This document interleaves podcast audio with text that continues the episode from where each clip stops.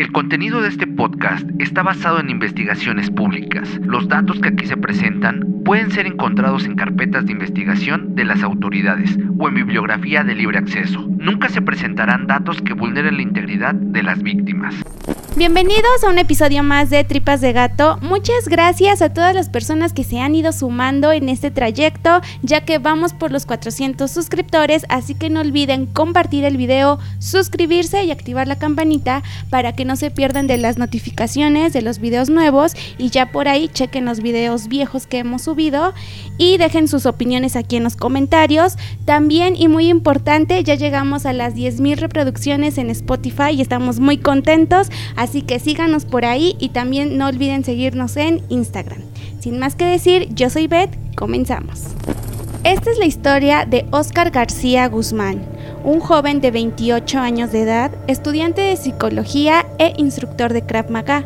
Tal vez no te suenen conocidas estas características o el nombre, pero te va a sonar familiar cuando te diga cómo lo nombró la sociedad.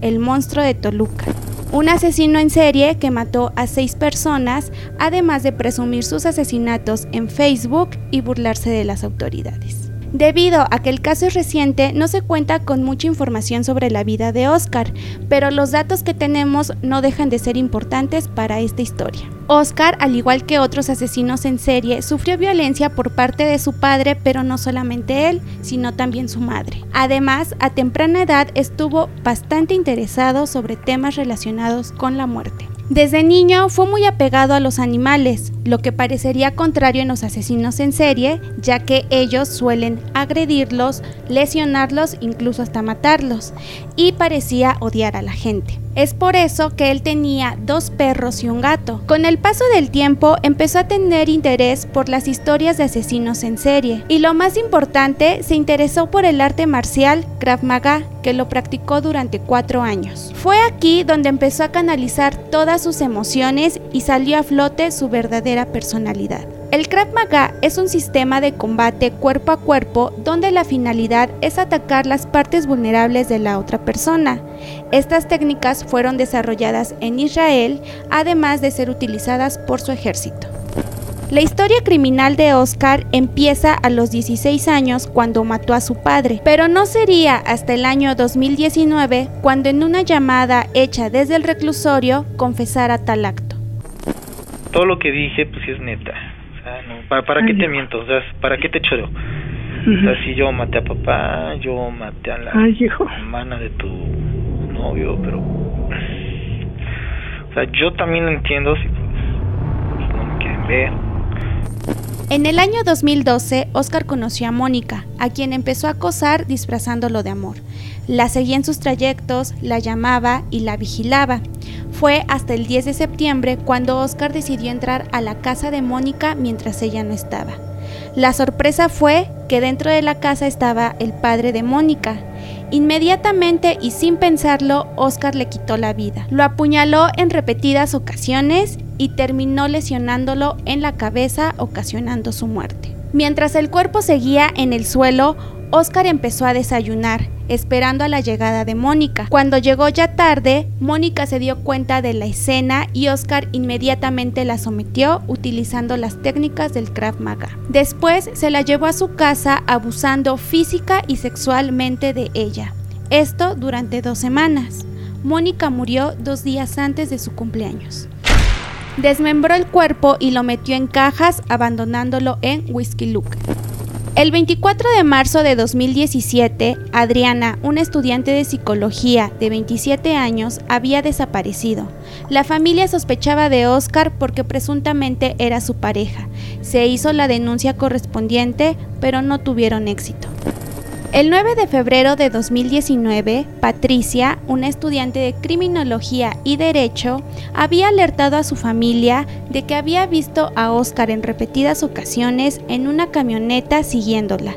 La familia conocía a Oscar porque la madre de Patricia tenía una casa cerca de él. Ese fue el día en que Patricia desapareció. Mediante las investigaciones llegaron a la conclusión de que la última ubicación del celular de Patricia había sido en la dirección de Oscar. Debido al nulo interés de las autoridades, la familia de Patricia empezó a hacer su propia investigación y acudieron al domicilio de Oscar.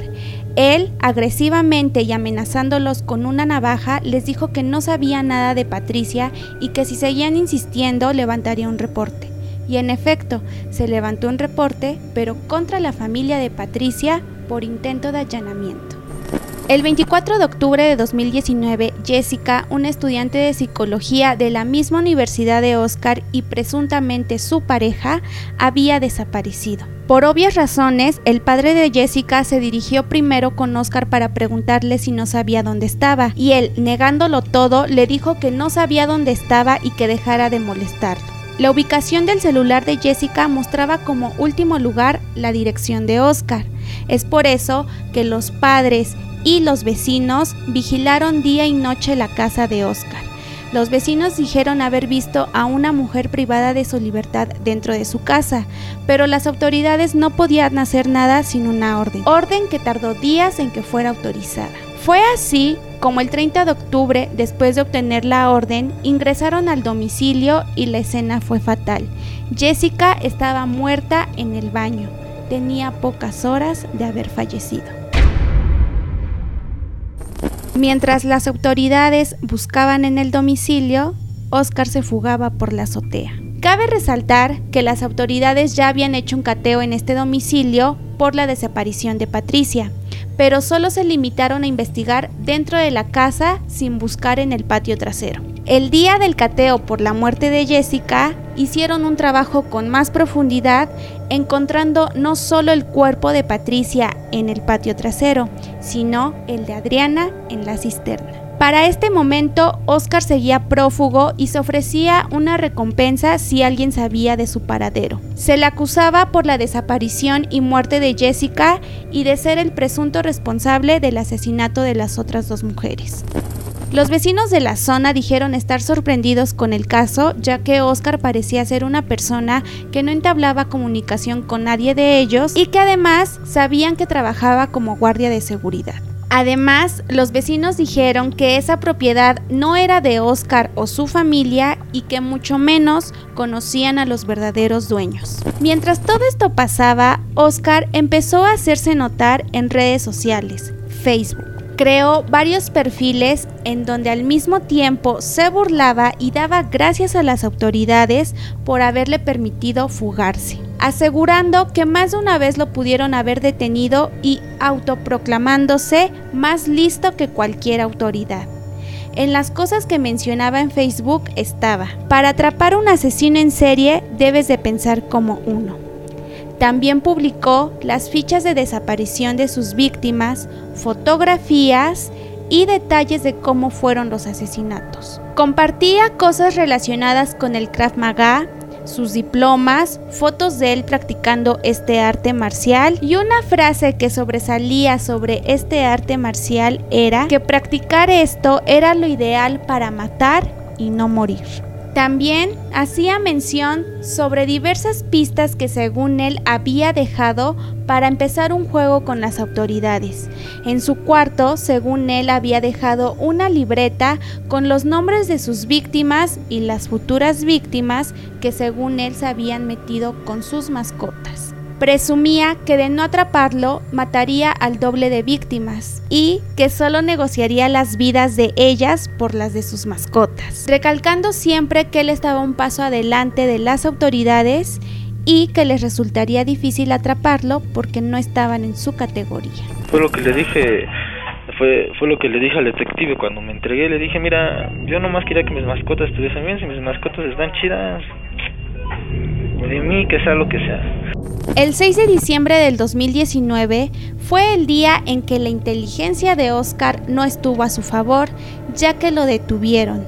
debido a que le siguieron la pista varios días mediante una red pública de Internet o al menos es lo que las autoridades dijeron al momento de su detención, ya que hay especulaciones de cómo fue la verdadera detención. En el momento en que lo detuvieron, él intentó desarmar a un policía y además dijo que se quitaría la vida con unos dulces supuestamente envenenados que traía en la mochila, pero seis policías lograron someterlo y detenerlo. Pero ¿por qué hubo especulaciones sobre su detención? El vínculo que le siguió el paso fue Fabiola, una activista que ha ayudado en otros casos similares. Ella mantuvo conversaciones mediante mensajes por Facebook donde Oscar le declaraba las muertes que había cometido detalladamente además de las fechas exactas y decía que las mujeres eran muy fáciles de manipular y por lo tanto matar. Hubieron personas que aportaron pistas para esta investigación, pero las autoridades se las apropiaron. Sin darles el crédito, incluso empezaron a circular mensajes de la verdadera mujer que fue el vínculo para atrapar a Oscar, diciendo que lo pudieron haber atrapado desde días antes, incluso semanas. Esto solo es parte de las especulaciones y aún no está demostrado nada. Después de toda esta historia real o armada sobre la detención de Oscar, fue llevado al penal de Almoloya de Juárez, pero después lo trasladaron al de Tenango del Valle porque los reclusos amenazaban con matarlo. El caso en este año 2020 sigue en proceso. El pasado 21 de julio se le declaró la tercera vinculación a proceso por el feminicidio de Patricia. Con respecto a la llamada que se hizo viral, Oscar entabla una conversación con su madre confesándole los asesinatos que había cometido, entre ellos dos hombres, de los cuales uno era su padre, y cuatro mujeres. Además le decía que él tenía tres opciones estando en la cárcel, suicidarse, que lo mataran o pasar ahí el resto de su vida. Mira, mis tres opciones son estas. Ajá. Escúchala. Sí. Pero no, no sientas gacho. Ajá hay de tres sopas, o me matan, o me suicido, o muero aquí de viejo, pero es lo único que hay para mí, va. Ay, hijo. Es, es lo que hay. O sea, lo acepto, o sea. Además resalta el interés y la preocupación por sus mascotas al preguntarle cómo estaban y quién las tenía. Su madre le dijo que las iría a ver después de que estuviera en su audiencia. Pero Oscar le pedía que no se presentara porque no quería que lo viera así, que mejor se iba a matar. Pero después le decía que si iba, le llevara por favor ropa, dinero, comida y cosas de higiene personal para su estancia. Como dato final e importante, durante la llamada, Oscar dijo no haber estado arrepentido de lo que hizo. Pero no importa, no, tú no te preocupes, tú sigue con tu vida. O sea, lo acepto, o sea, pues, o sea, tampoco, te voy a decir que me arrepiento, no, nadie me va a quitar lo que hice ni a golpes. Con todo lo mencionado anteriormente, suman tres procesos que están bajo investigación y confiando en que las autoridades hagan bien su trabajo, se le dé la pena que merece. Ahora hablemos de la personalidad de Oscar. Algunos psicólogos, y concordando con ellos, hacen mención que él padece de un trastorno de personalidad antisocial, y esto por la muerte que le ocasiona su padre cuando él solo tenía 16 años. Como hemos comentado anteriormente, este trastorno se presenta en la adolescencia y se llega a transformar en la vida adulta, como en el caso de él. Su personalidad es autoritaria y de poder sobre los demás además de creerse malo, pero sobre todo de llamar la atención. Todo esto sumado a un comportamiento impulsivo, irritable y agresivo. Él canalizaba sus emociones practicando el Krav Maga, que en lugar de usarla como autodefensa, la utilizaba como un arma para poder atacar con la finalidad de matar. Es una persona que no tolera el rechazo, por eso acosaba a las mujeres disfrutando el miedo que les podía llegar a generar, actuando impulsivamente si el plan no salía conforme a lo pensado. Y esto nos lleva a la falta de atención que tuvo y a la admiración que buscaba, que no sabemos exactamente si de alguien en especial o de la gente en general. Y esto por su afición a los asesinos en serie, ya que tal vez él se creía un próximo Ted Bundy o algún asesino en serie similar, que tuviera un sobrenombre, que entrara en la historia criminal y que se le reconociera como tal. En pocas palabras, él lo que buscaba era que hablaran de lo malo e inteligente que podía ser. Lo que él realmente quería era empezar un juego con las autoridades tipo asesino del zodiaco, mediante perfiles en redes sociales donde dejaba algunas pistas y recalcando que jamás lo atraparían. Pero lamentablemente las muertes eran el punto extra que si bien para él no eran importantes, eran necesarias para su plan de asesino prófugo.